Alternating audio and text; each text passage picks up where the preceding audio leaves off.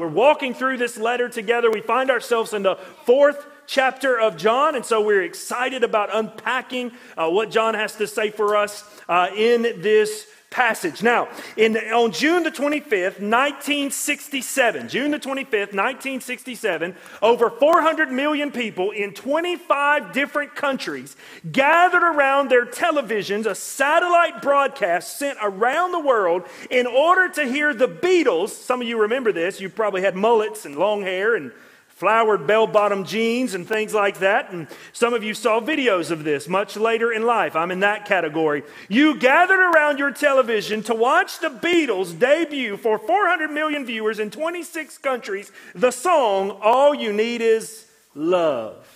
In fact, it was a worldwide push to try to bring unity into the society. In the midst of the 60s, there was civil rights turmoil, there was uh, uh, war conflicts in Vietnam, there were all kind of issues going around. You had the love movement moving in, and so there was this idea that somehow, if we all got around our TV and watched uh, Ringo and McCartney sing a love song, it would fix all of our problems.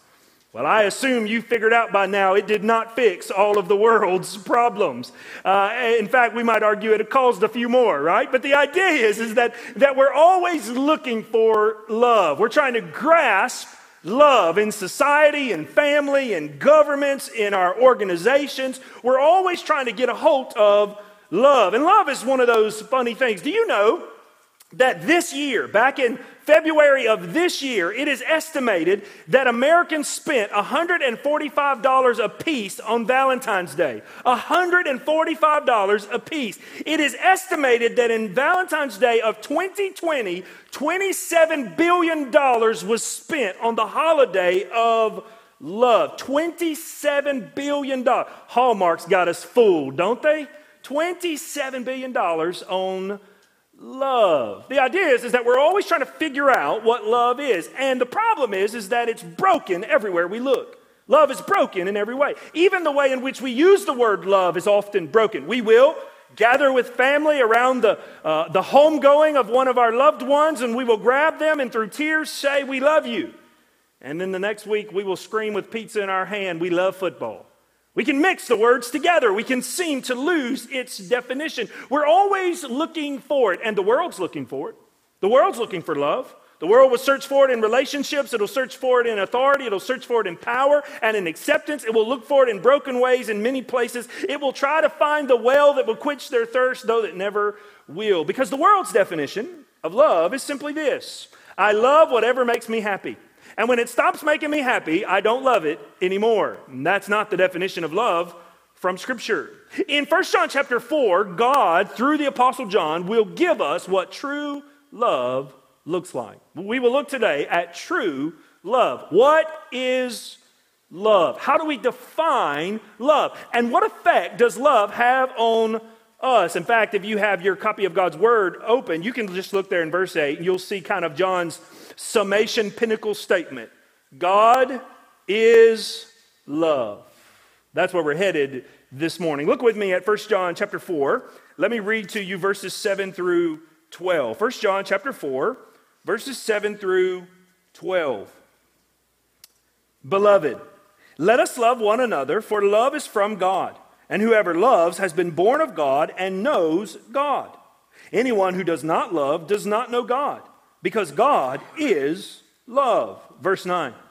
In this, the love of God was made manifest among us that God sent his only Son into the world so that we might live through him. In this is love, not that we have loved God, but that he loved us and sent his Son to be a propitiation for our sins. Verse 11 Beloved, if God so loved us, we also ought to love one another. No one has ever seen God. If we love one another, God abides in us, and his love is perfected in us. Let's pray together, Lord. We ask you now through the next few moments as we dive into this topic of love, and, and Lord, we confess up front that we are bombarded with definitions of love all around us. Uh, the world will champion love that puts selfishness at the center. The world will champion love that puts personal desire and sinful flesh at the center. The Lord, will champion love as some form of everyone's accepted or everything's okay. And Father, we're just bombarded with it. We're bombarded with a $27 billion industry that wants us to buy love. We're bombarded with a pop culture that wants us to just sing about love and expect it to fix things. But Father, as we gather in this room, we understand that those definitions won't work. Those definitions of love will not carry us at the graveyard when we're weeping. Those definitions of love will not help us through the hard days of marriage. Those definitions of love will not gather our strength when parenting hits a wall. And certainly, those definitions of love will not carry the church to do the mission that it's called to do. And so, Father, I pray over the next few moments as we look at what love really is. God, I pray you would show us where we have gotten it wrong, where we've missed it. Convict us, Lord. Show us what true love looks like. Point us again to the beauty of Christ and his love for us. Father, I pray that over the next few moments, your word would wash over us and we would hear and see and experience true love from the scripture, Father, from God in the flesh, from Christ himself. Lord, I pray this in Jesus' name. Amen. This is the third time in the letter of John that we've crossed this topic of love. Uh, John tends to go back to the love song, if you will. He's finding this topic to be important in the church, but where he's particularly taking this topic is in the congregation. He is not necessarily talking about marriage love. He's not necessarily talking about parental love. He's not talking about loving your neighbor. In this particular section, he is specifically talking about the unique, the particular love that the body of Christ is to have for one another. When we say body of Christ, we mean those who have come to Jesus, who have confessed him as Lord and Savior, who've been purchased by his blood, saved and redeemed, and knitted into the family of God, of which Christ is the head. And so John is talking about this particular love found in the body of Christ. But what we'll learn from this text is that the body of Christ's love is to flow into every other part of our life. We will learn from this text that if we do not get God is love correct, we won't get it right in our marriage, in our home, in our society, or in the world at large. That we must get it right from the beginning. And so in the text, John lays out for us what love is, where it came from, and what response we are to have to it. We will learn the definition of love. Gentlemen, I'm going to help you today learn the definition of love. I'm, wives, I'm going to help your gentlemen learn the definition of love. Then they won't have to spend $145 on Valentine's Day digging out of a hole, right? So look with me in your scripture and let me find for you three truths about love from the text that God teaches us this morning. Truth number one in God, true love is defined. In God, true love is defined. To say it this way, the definition of love is found in God. The definition of love is found in God. We don't find the definition anywhere else in all the world but in God. Look with me at verse 7 and 8. Let me follow along. You follow along with me as I read verse 7 and 8. Notice with me first, verse 7 Beloved. Now, we need to pause there because John will use this term a lot. He's been using it, he will use it again. He also likes to use the term little children. I love this. This is the warmth of a pastor who cares for his people. He wants them to know and understand God and get it right. He's not scolding them, he's not fussing at them. Though he will correct them, though he will teach them, he literally loves them. Isn't this good that when you're about to get a lesson on love, you get it from a person who loves?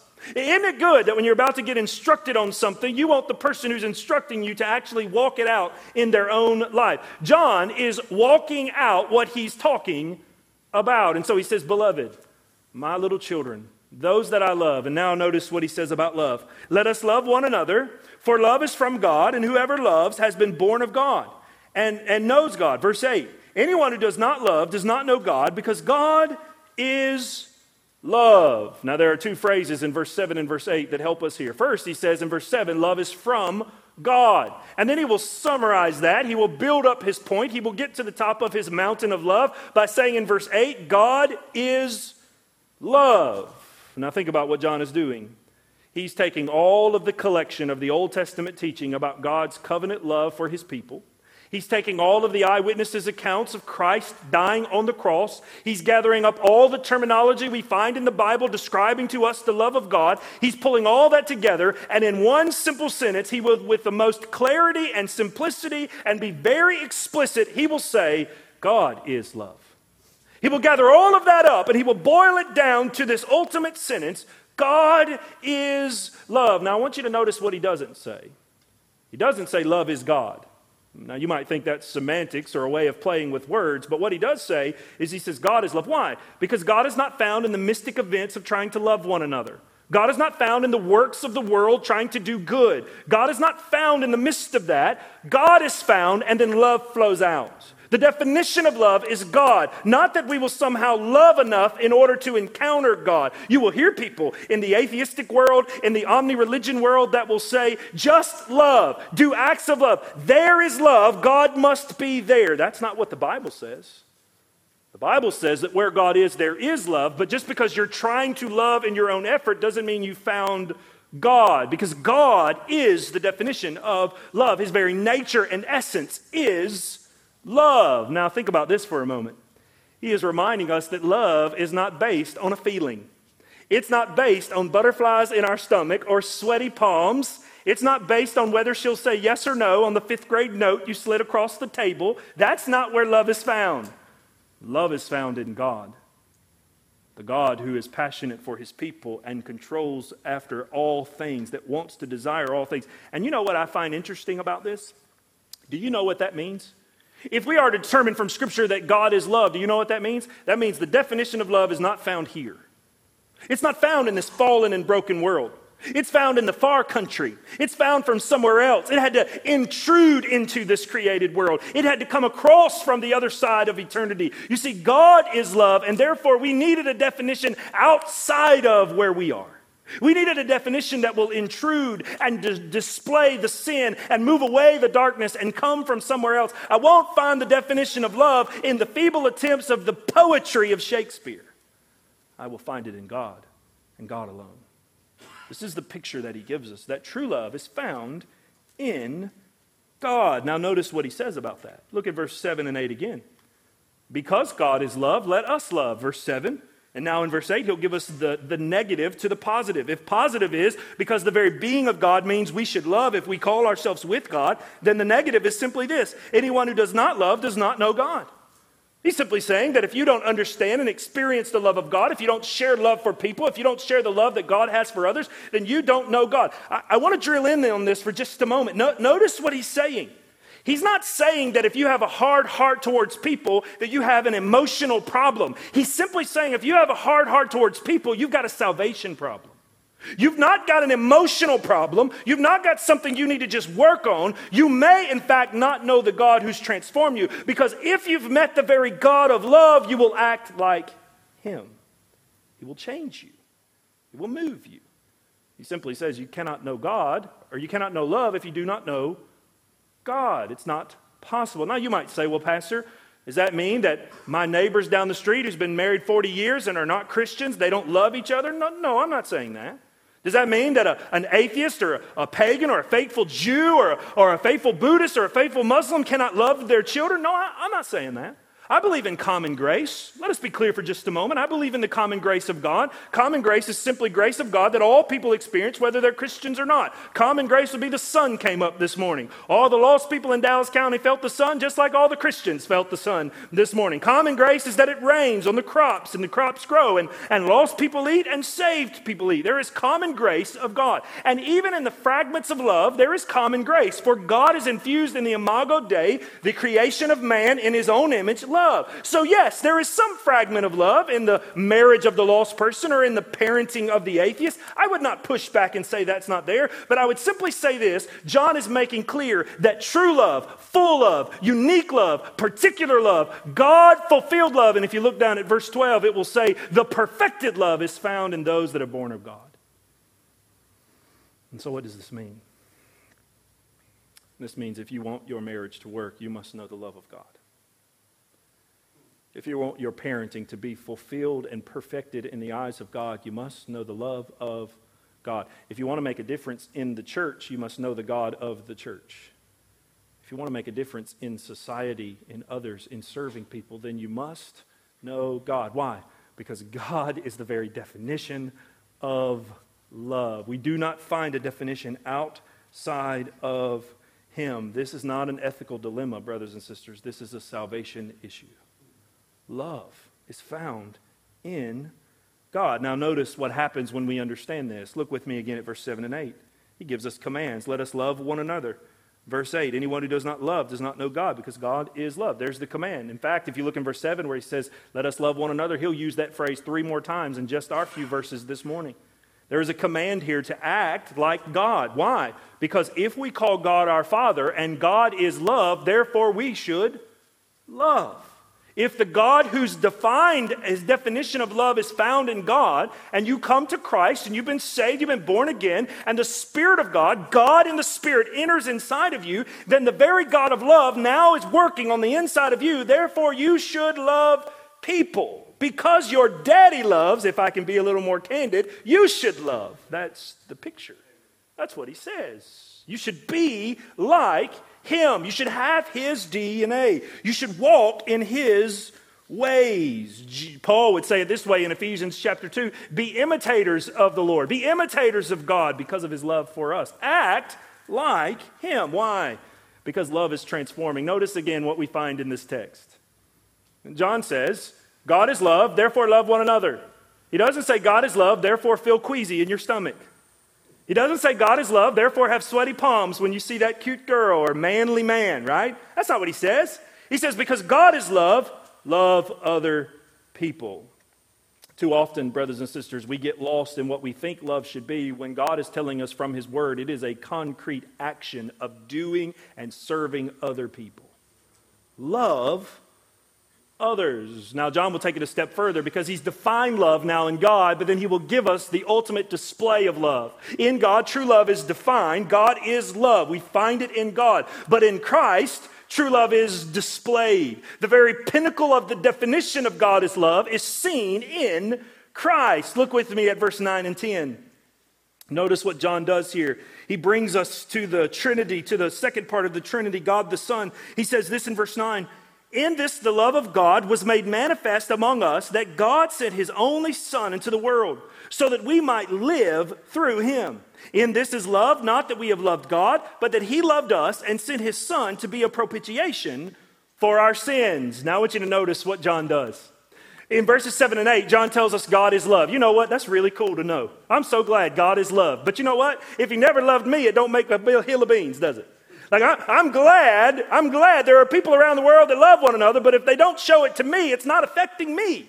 And so, what John does is in verse uh, 7 and 8, he says, God is love. There's the definition. But then in verse 9 and 10, he says, And this is how he loved you. He sent his son for you. You see, he gets specific with his love. If I were to tell you that I love my wife, but I never spent time with her, I never talked to her, we didn't live in the same house, we were never around each other, we didn't share anything together, you might ask me, really, do you love her? Is that really true? And so, what John is simply doing is saying this the definition of love is God, and the deliverer of God's love is Christ. He has brought it to us, He has made it known, He has brought it into our world. And notice how the text describes Christ. Notice what this love does, this transformative love of God. Notice how it walks us down this road of forgiveness. Listen to the words that he says. First, he says that he is his only son. Now, we find John using this term again that he's used before in his oral arguments that he will once write down. We know it as John 3:16, for God so loved the world that he gave his only son. Now, the word only here certainly means singular, as in God doesn't have multiple sons, but the word is much more than singular. The word has to do with uniqueness. It has to do that there's one and only. So think about the love of God for you and for me. When we needed rescuing, God looked over heaven and determined what would he send. He could have sent Gabriel, he could have sent David, he could have sent Moses back, he could have sent seraphim and cherubim and all the angels of the Lord. He could have sent thunder and fire and water and storm and hail and locust, but no. He sent his only son. His unique and one and only son. Yesterday, my son turned 13. Can you believe his mama's that old? He turned 13 and he wanted a present a couple of weeks ago. So praise the Lord for Amazon. We pull it up, we find what he wants, we click ship, it's in the mail. He's already gotten it. Wakes up on his birthday talking about presents. I said, Whoa, whoa, whoa, whoa, whoa. You better look back at that Amazon cart. You already got that present. Well, then he begins to scheme his grandparents. What can I get from them? What can I get from the other grandparents? What do you think I'll get from this person, that person? He knows not to call his uncles. They cheapskates. He ain't getting nothing from them, right? But he starts working down that list. Think about it this way we're coming up on Christmas, it's not far away. You'll begin to ask your children and your grandchildren and your great grandchildren, What do you want for Christmas? And you start taking notes and you're making a list. And I'll guarantee you this if you ask them on December the 26th what they want for next Christmas, they'll already have a working list going on. You want to know why? Because we always want something else. We need something else. We want to find something else. But listen to me now. John says God sent his one and only Son. Brothers and sisters, there is nothing else behind him. There is nothing else more glorious and more wonderful and more beautiful and more satisfying. There is nothing else that will display the love of God any better. It's not like He sent Jesus and then He's going to go down and send an angel later. It's not like He sent Jesus and He's going to send Moses back another day. No, when He sent Jesus, He sent the one and only Son. The love of God displayed in Christ. Notice what else He says about Jesus. He says, Not only did he send his one and only Son, but he sent his Son so that they might live through him. He's showing us what love does. The effects of this love of Christ displayed for us, that we might live through him. You know what John is reminding us? We had a death sentence. Our, our prognosis was set. We were dying. We were passing away. We would spend eternity in hell. There was no way in order to change that. There was no way in order for us to get out of that. We were dead men and women walking towards an eternal grave, and we needed something in order to rescue us, to revive us, to change us, to bring about birth in us where death reigned. And the Bible says He sent His one and only Son so that we may have life. This is why we sing about the love of Jesus. Why? Because when we do gather around that grave and we hold that loved one, on and we weep with tears and we say, We love you, we can also say, Because of the love of Jesus, we will see you again. Why? Because God's love brings life, not death. God's love changes from darkness to light. God's love is transformative. God's love in Christ does what we could not do. Now, notice with me how he does it. Look at the words again of verse 9 and 10. He says in verse 10, "In this is love that we were that we have loved God, but that he loved us and sent his son to be a propitiation for our sin." The word propitiation is a pretty big word we don't work into our normal vocabulary on any given day. You're, you're not going to work that into a sentence when you order Zaxby's after church today. I can guarantee it. If you do, by the way, film it, send it to me. I'd like to see that. Propitiation is simply a simple way of understanding this is, is that it is wrath satisfying sacrifice. It is a wrath satisfying sacrifice. It is a substitute that took our place, that turned the wrath of God of sin and fulfilled it. We had enemy with God. We had enmity between us and God. Our sin separated us from God. And God is righteous to judge sin. And He is right to judge us. He is perfect and holy. And it is not outside of His love to hold us accountable in our sin. That's what good, godly, just parents do. But instead of holding us accountable, He held His Son accountable on our behalf. John is not talking about the incarnation, though he has spoken about that before. He's talking about the atonement. The atonement where Jesus went to the cross on our behalf, the atonement where our sins were laid on his shoulders, where Galatians would tell us the curse was laid on him and he felt the wrath of God. He became our sacrifice, he became our atonement, he became the lamb that was slaughtered for us. Propitiation just simply means God's wrath was coming down on sin and Jesus took that wrath for us, a wrath satisfying substitute. This is who Jesus is. This is the love of God. This is why John would say in John 1:29 when he saw Jesus coming to the waters to be baptized, behold the lamb of God that takes away the sins of the world. The one who has come in order to cure us, the love of God that has come to rescue us and wash us clean, the love that would transform us. Thinking on this idea that God sent his son in order to save us. Notice the words that are used there.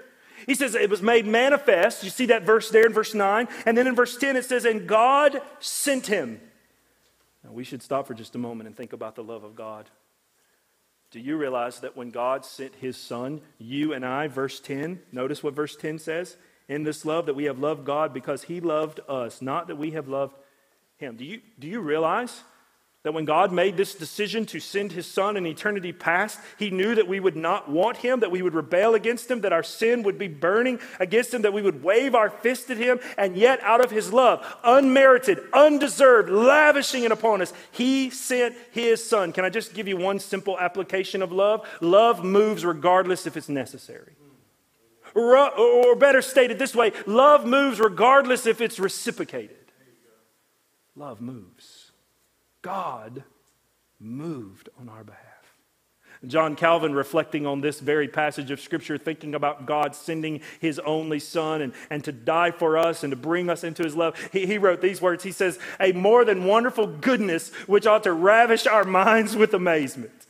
We ought to read about God sending his Son to save us and the love of God he's poured out on us, and our minds should be ravished with amazement.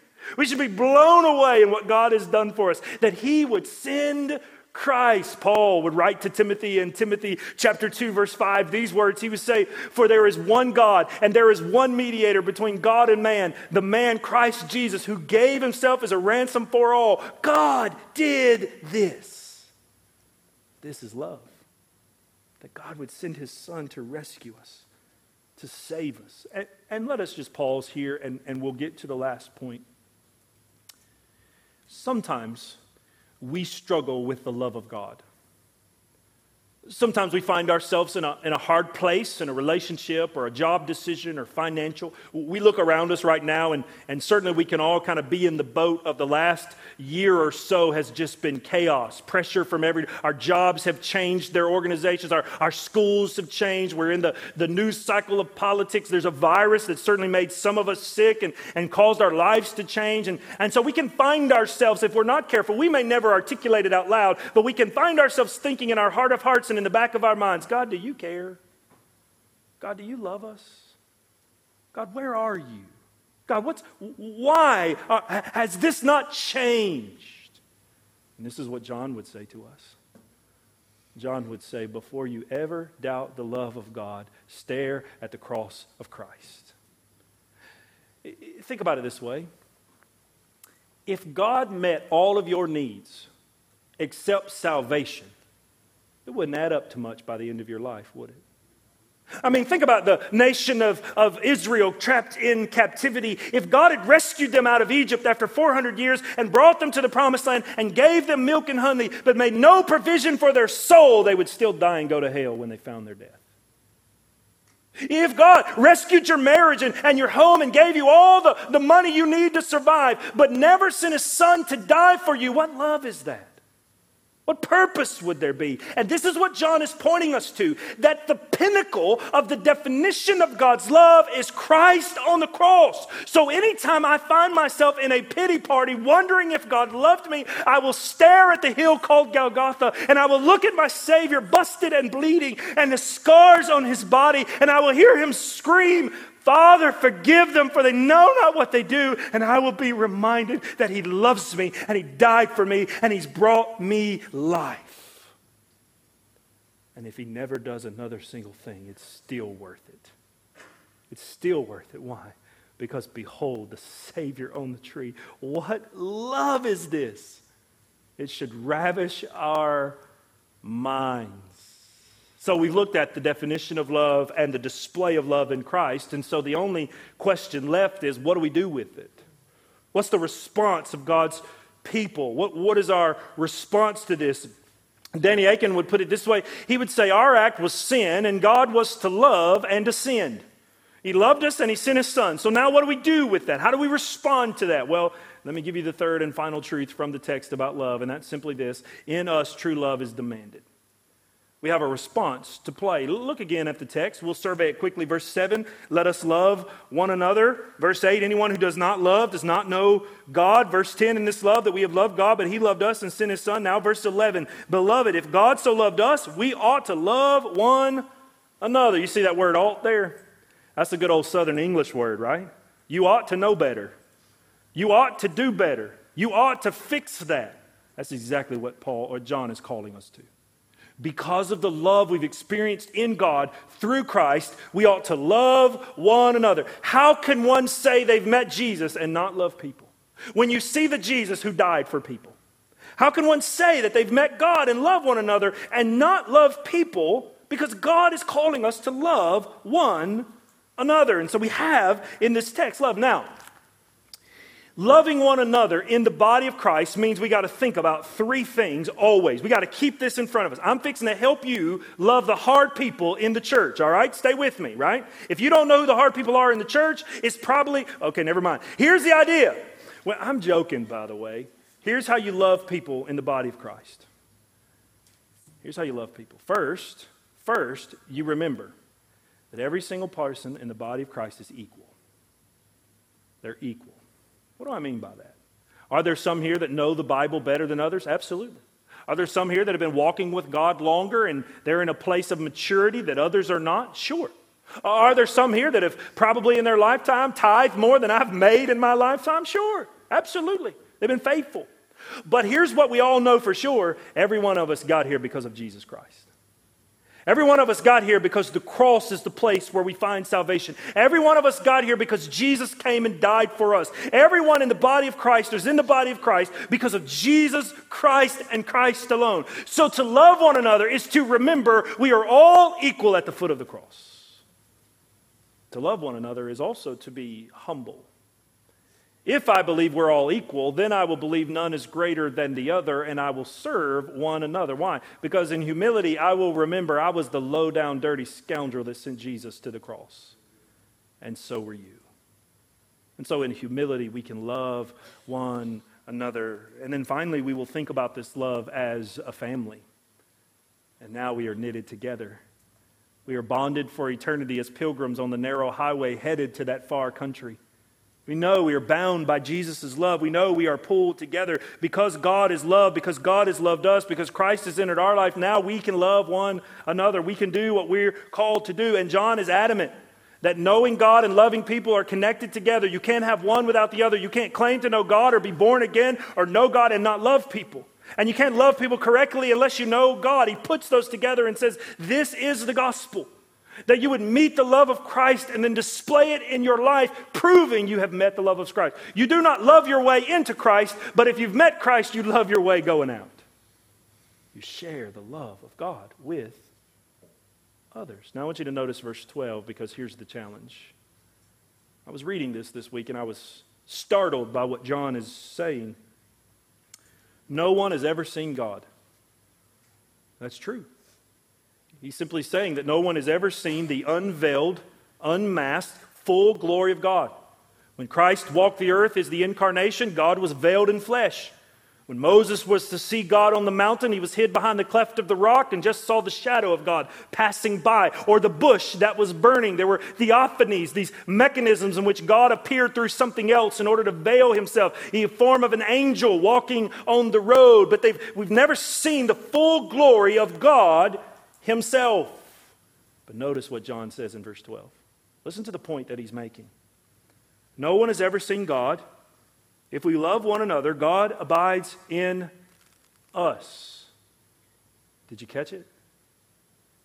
How will the world know God if they can't see Him? They will see Him in us. They will see Him in the church. You, you, you see what John is saying? John is saying, just as Christ revealed the love of God on the cross 2,000 years ago, the people who Christ have purchased is now supposed to display the love of God in front of people. God used Christ to display his love, and now Christ, which lives in us, should be displayed to the world. We are now the mechanism to show the love of God to the world. And when the world sees us acting and behaving and living with a different priority, a different definition of love, a definition of love that comes from the kingdom of God, then and only then will they be able to know they need something different. And so he puts us in front of us. And he says, Here's what you do with the love of God you act and behave, you ought to love one another. This is the picture of the gospel that we who have come to Christ have been changed. And now, because Christ lives in us, we will display the love of God for others. Notice the last words that he uses. He says, And his love is perfected in us. It's not that God's love was imperfection, it's that now it's having its full course, it's doing its full purpose. It's carrying out its goal of saving sinners and bringing life and transforming the world. The love of God is transformative. It is changing. Just like light runs darkness out of a room, the love of God is to learn run death out of a place. This is the picture of God's love. When you come to Christ, you are to love. John Stott, reflecting on this, would write these words. He says, No one who has been to the cross and seen God's immeasurable and unmerited love displayed there can go back to a life of selfishness. As Calvin would say, if the thoughts of God's love has ravished our mind, if we've been to the cross, as Stott would say, then there's no way we can start living like our old selfish person who had the love definition of the world. It must be different. Probably the clearest place for the church to remember the love of the Lord is at the table. At the table of the Lord is where we find the culmination of the story of the gospel for the church. God is a God of signs and wonder and word. And one of the signs that He's given the church is the table.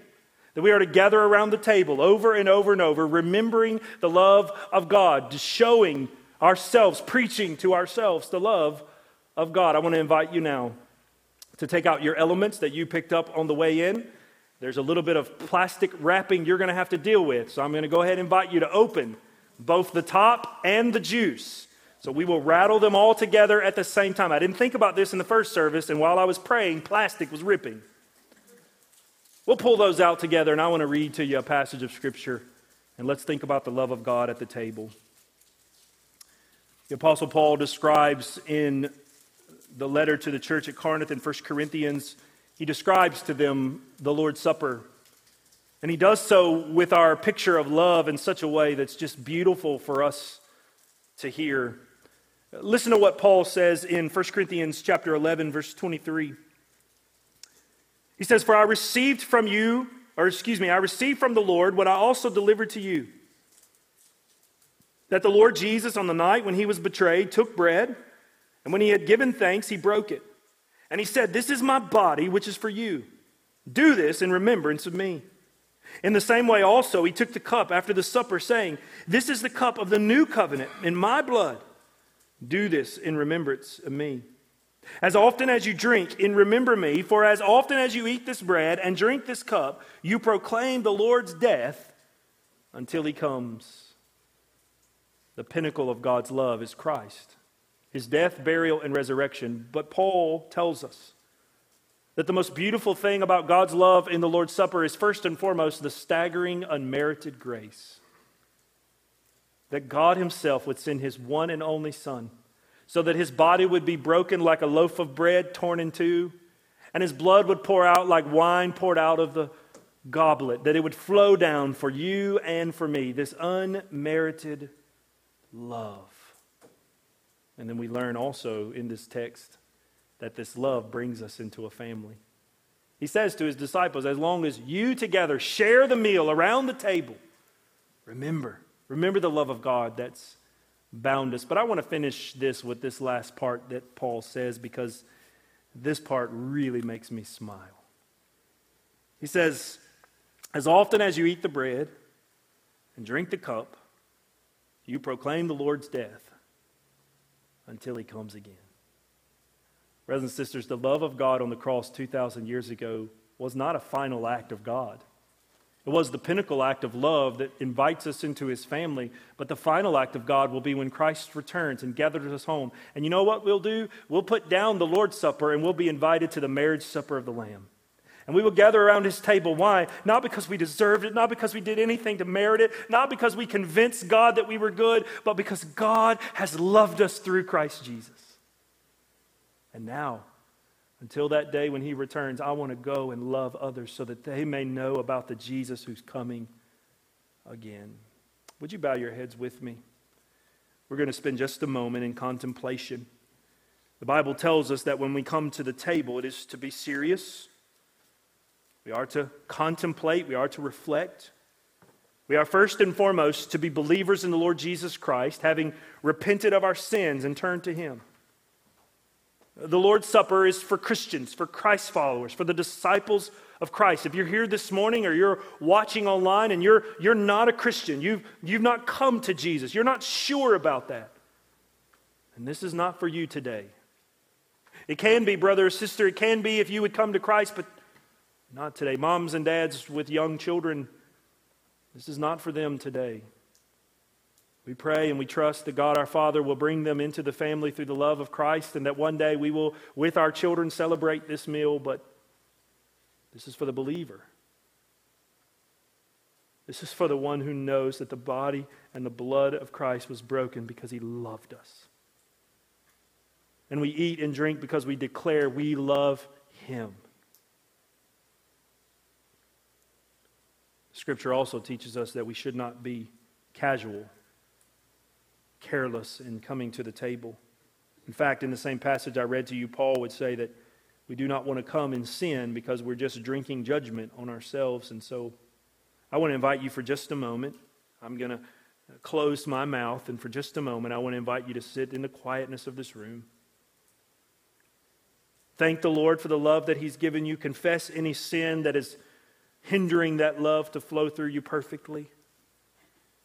Prepare your hearts to respond to the love of Christ found in the bread and in the cup.